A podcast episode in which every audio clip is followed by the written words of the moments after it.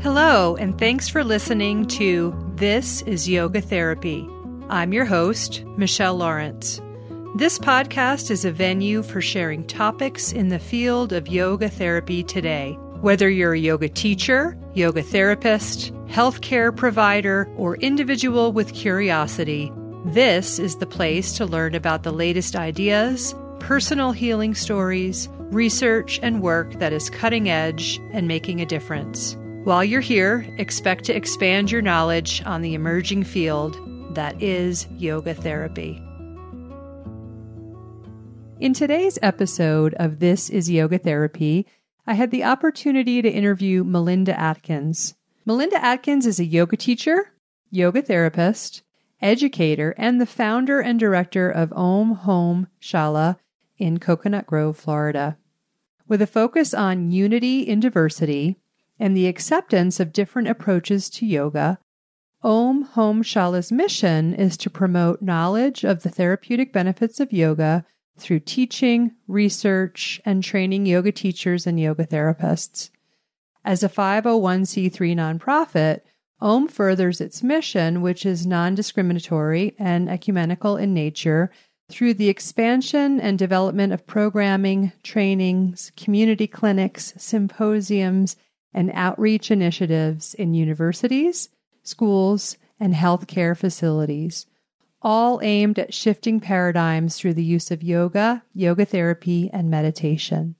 Today, OM is deeply committed to offering free yoga therapy program for people of all ages who are dealing with a wide range of chronic diseases and disabilities, including free yoga therapy sessions for Parkinson's and other neuromotor degenerative diseases, free yoga therapy for those facing Alzheimer's and dementia, supported by the Sally Goldman Foundation, a free yoga therapy community clinic addressing conditions ranging from scoliosis to fibromyalgia to post surgery cancer recovery, and free group therapy sessions on topics ranging from yoga therapy and body image, yoga for stress relief, yoga for teen scoliosis, and many more.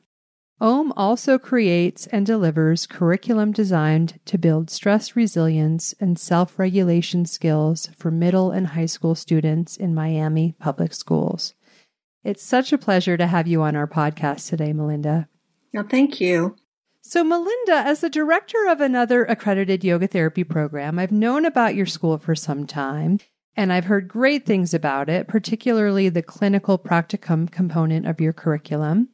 And in addition to the great things I've heard about your school, I'm also really impressed by the work that you do in your community, bringing yoga therapy for free to various populations.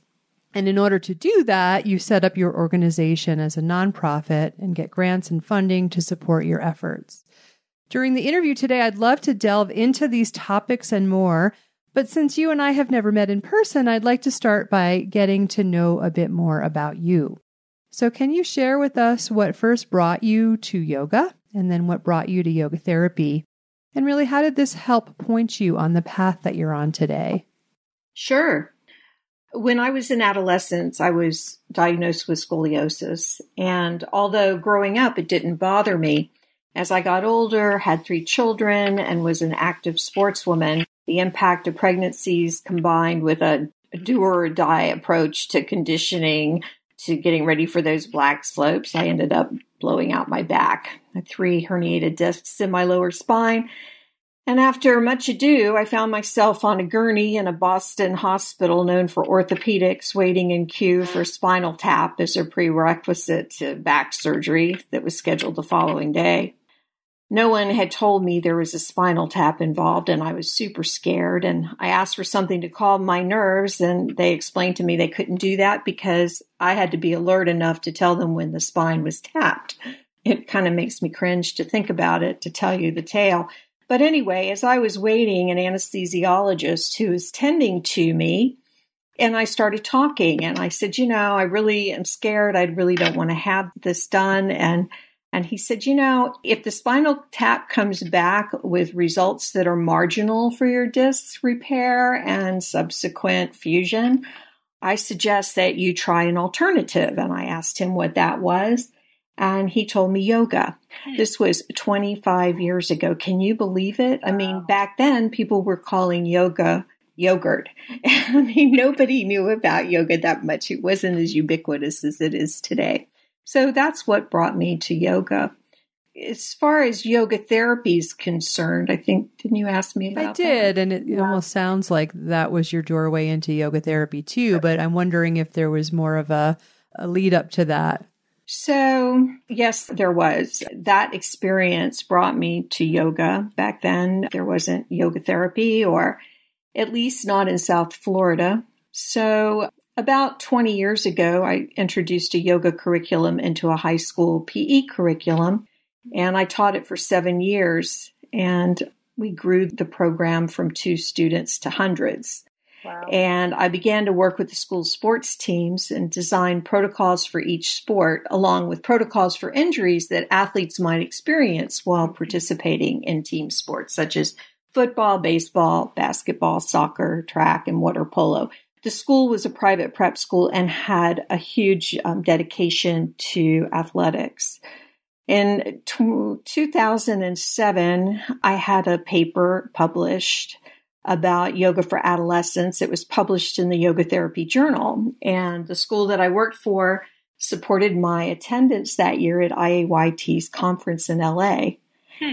And that combined with my 500 hour training from Kripalu, I learned at the conference a myriad of things that opened my eyes as to the possibility of yoga therapy and what it offers. And I realized in some respects that I had been doing a lot of yoga therapy in the design of my protocols for the sports team. Mm-hmm. A couple of years later, I had to step away from that teaching position because I blew out my shoulder and had a really long rehab period.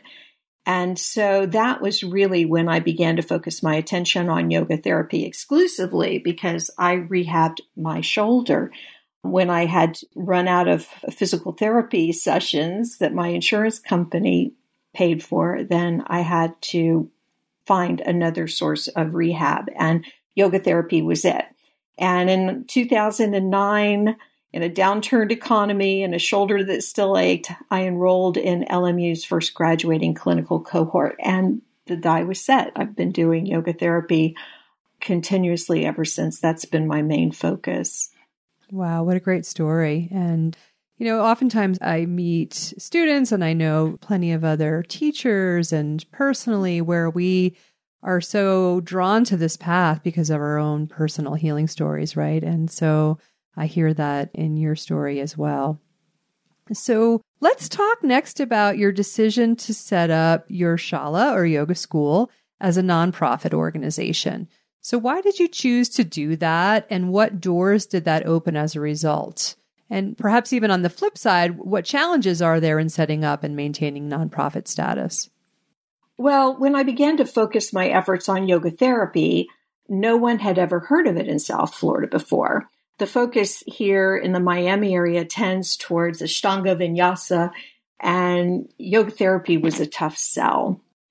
And I realized quickly that to make yoga therapy accessible to all, more people would be drawn to the therapeutic benefits of yoga if the money factor was taken out of it.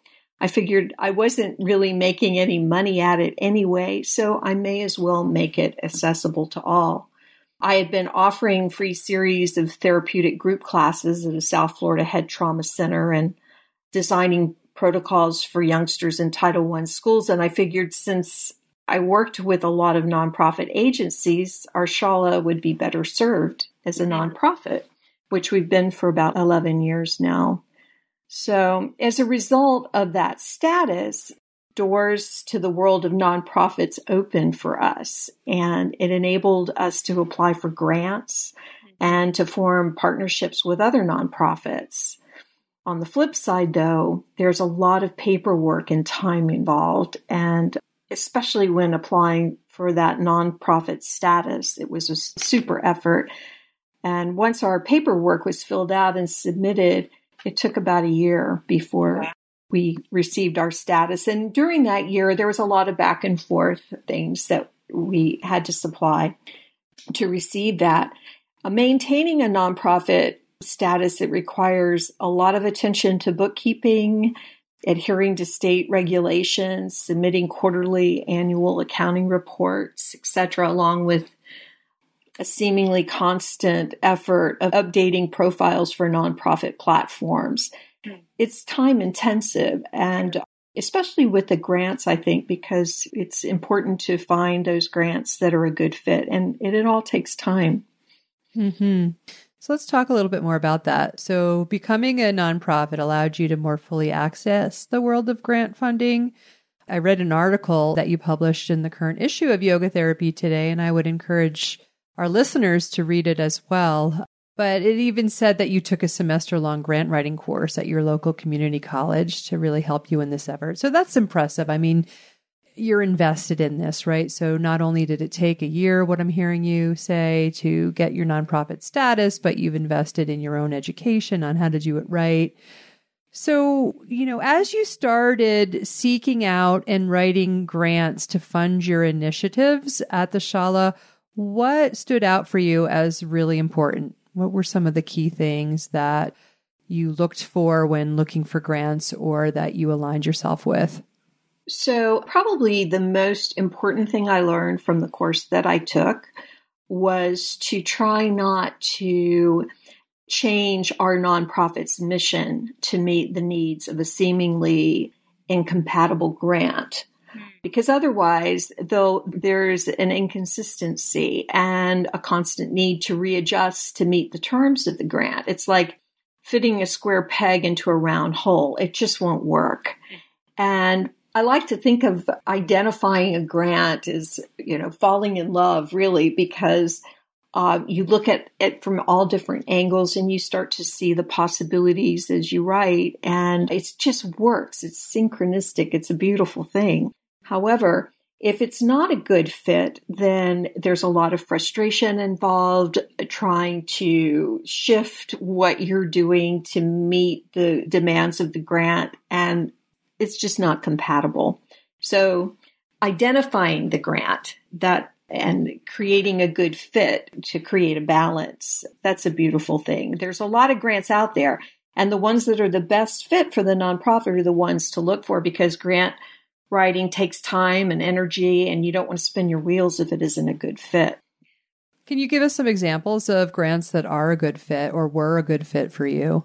Well, for me, we're a small nonprofit organization, and community grants and foundation grants are the way to go for us. And they are plentiful in our community, as well as there are a couple of state and national grants that we've gotten to along the way, but they're all foundational type grants. And these types of grants are small, with awards ranging anywhere from 1,000 to $25,000 or more, and are designed to meet community needs, which is a good thing, as this helps to build a base with other community minded nonprofits.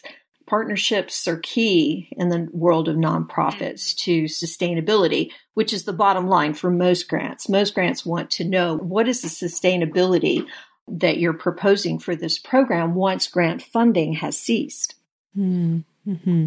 And I think I read somewhere on your website or perhaps in the article that I read that you've secured now over $70,000 in grants. Over what period of time is that? Or is that the right number that I'm citing? Yeah, it's probably a little bit more than that because we just re awarded a grant that we had.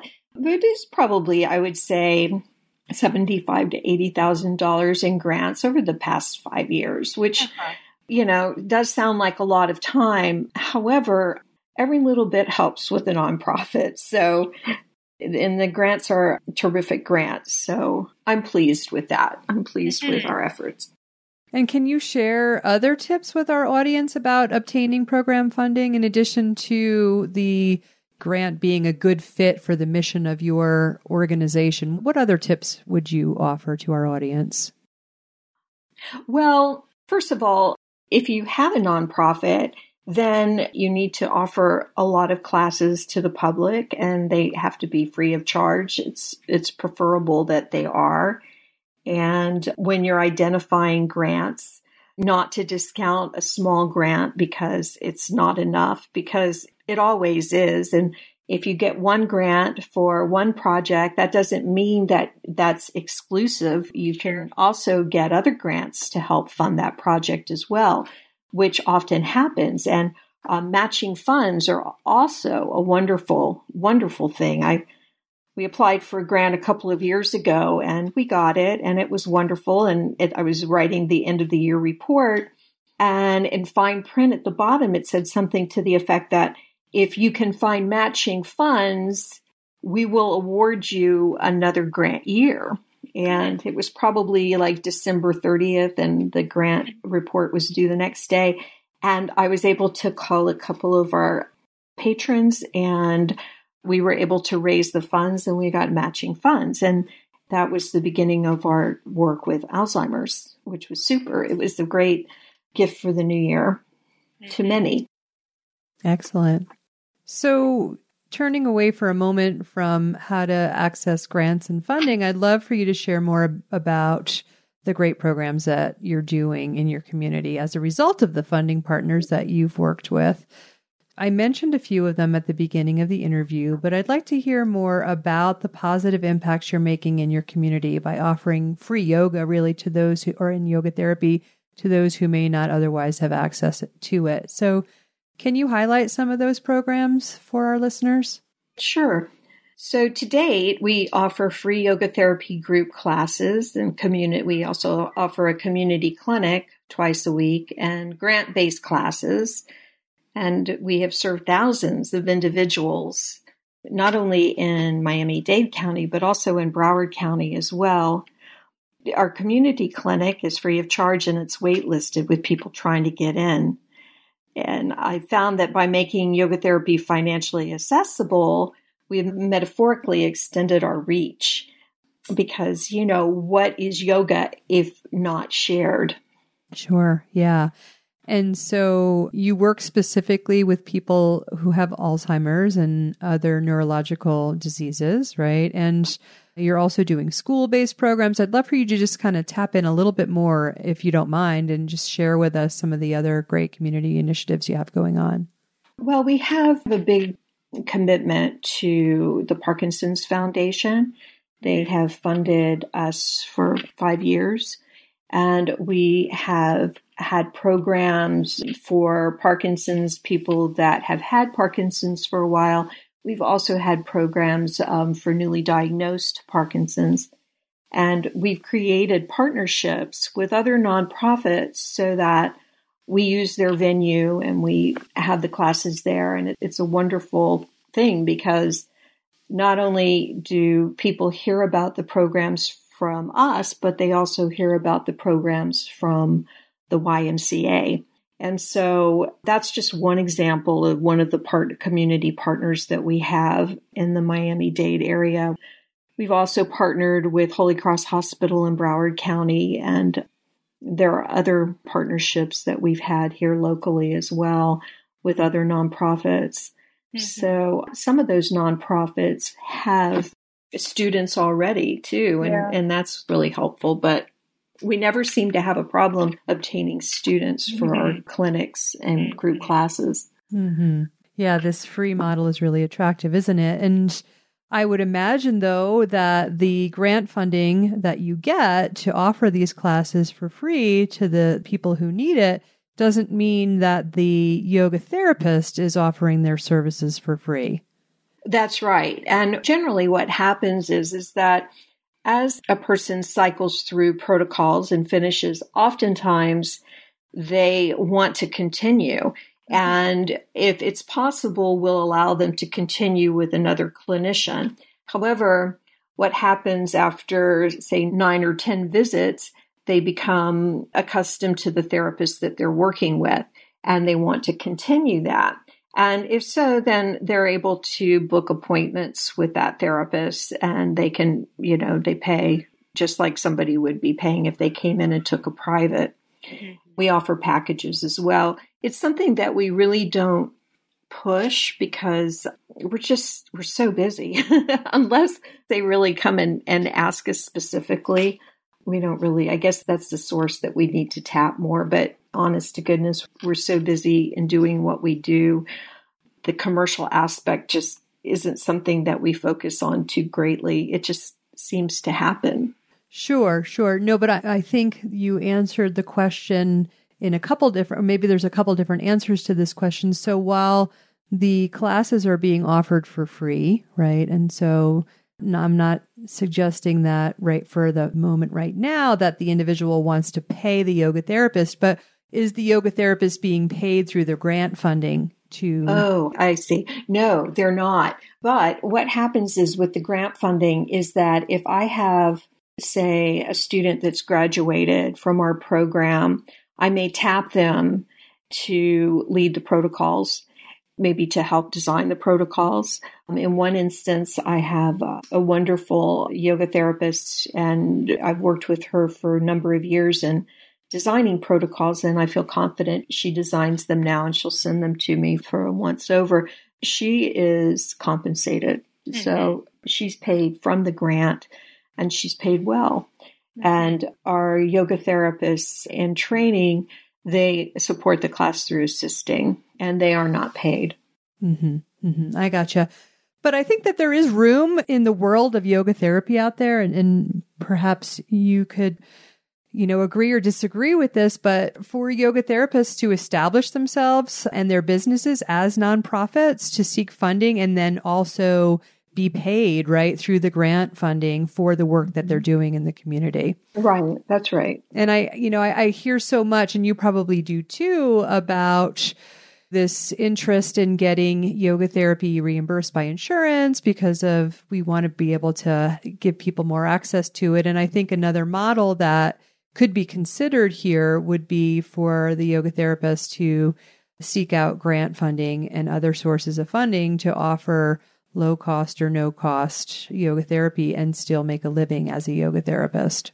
That's a great point because, you know, the time and effort it would take for insurance reimbursement and filing paperwork and keeping up with that, one could use conceivably use that same time to write a grant. Yeah, yeah. And I know of several yoga therapists who have successfully done that and that's part of their model today. And I I'd love to see more of it, right?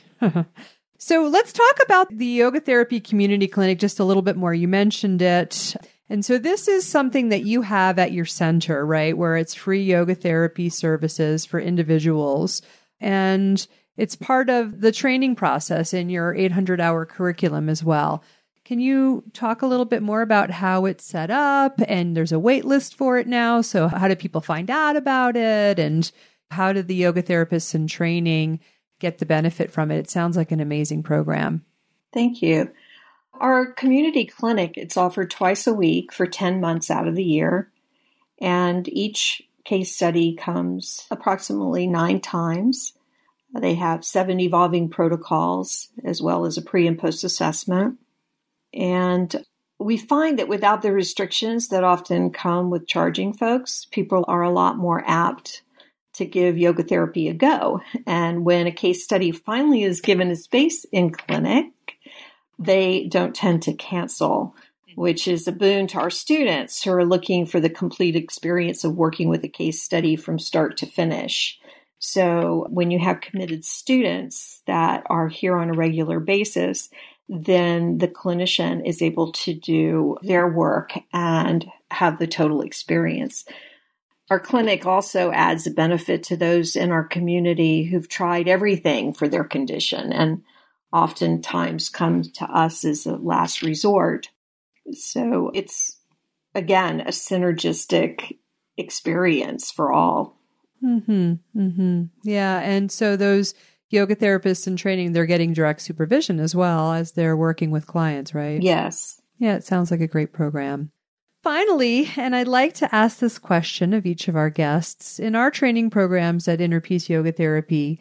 We teach our students who are studying to become yoga therapists that one of the key pillars to doing the work of the yoga therapist is to first have your own steady daily sadhana or spiritual practice. And this sets the foundation and comes before holding space and doing any work with others. So I'm curious, can you tell us what your daily sadhana looks like? You know, I have a daily asana practice and it's changing constantly to meet my body's needs. My, my body has had injuries and surgeries, and my practice isn't what it was 40 years ago. But I work mindfully each day also to integrate asana and pranayama into activities of daily living. So whether I'm driving or standing in line at the grocery store, I'm always on the lookout for an opportunity to integrate, not just for myself, but to share with our students as well. They often, these activities of daily living often show up in protocols and also, as I've aged, I've noticed that my pranayama practice has become stronger. And as have my times for daily meditation, I make a point of sitting for at least 10 minutes, up to three times a day, and just sitting. And it's kind of like a, my answer to Miami's espresso break. yeah, yeah, a good one. Thank you so much, Melinda. It's really been a pleasure to speak with you today, and hopefully, I'll get to meet you in person one of these days. Yes, I'd like that, Michelle. Thank you for taking the time to set this up and interview me. Thank you. This has been a production of Inner Peace Yoga Therapy. To learn more about us, visit innerpeaceyogatherapy.com. And by the way, the music that you're hearing today is from the John Stickley Trio.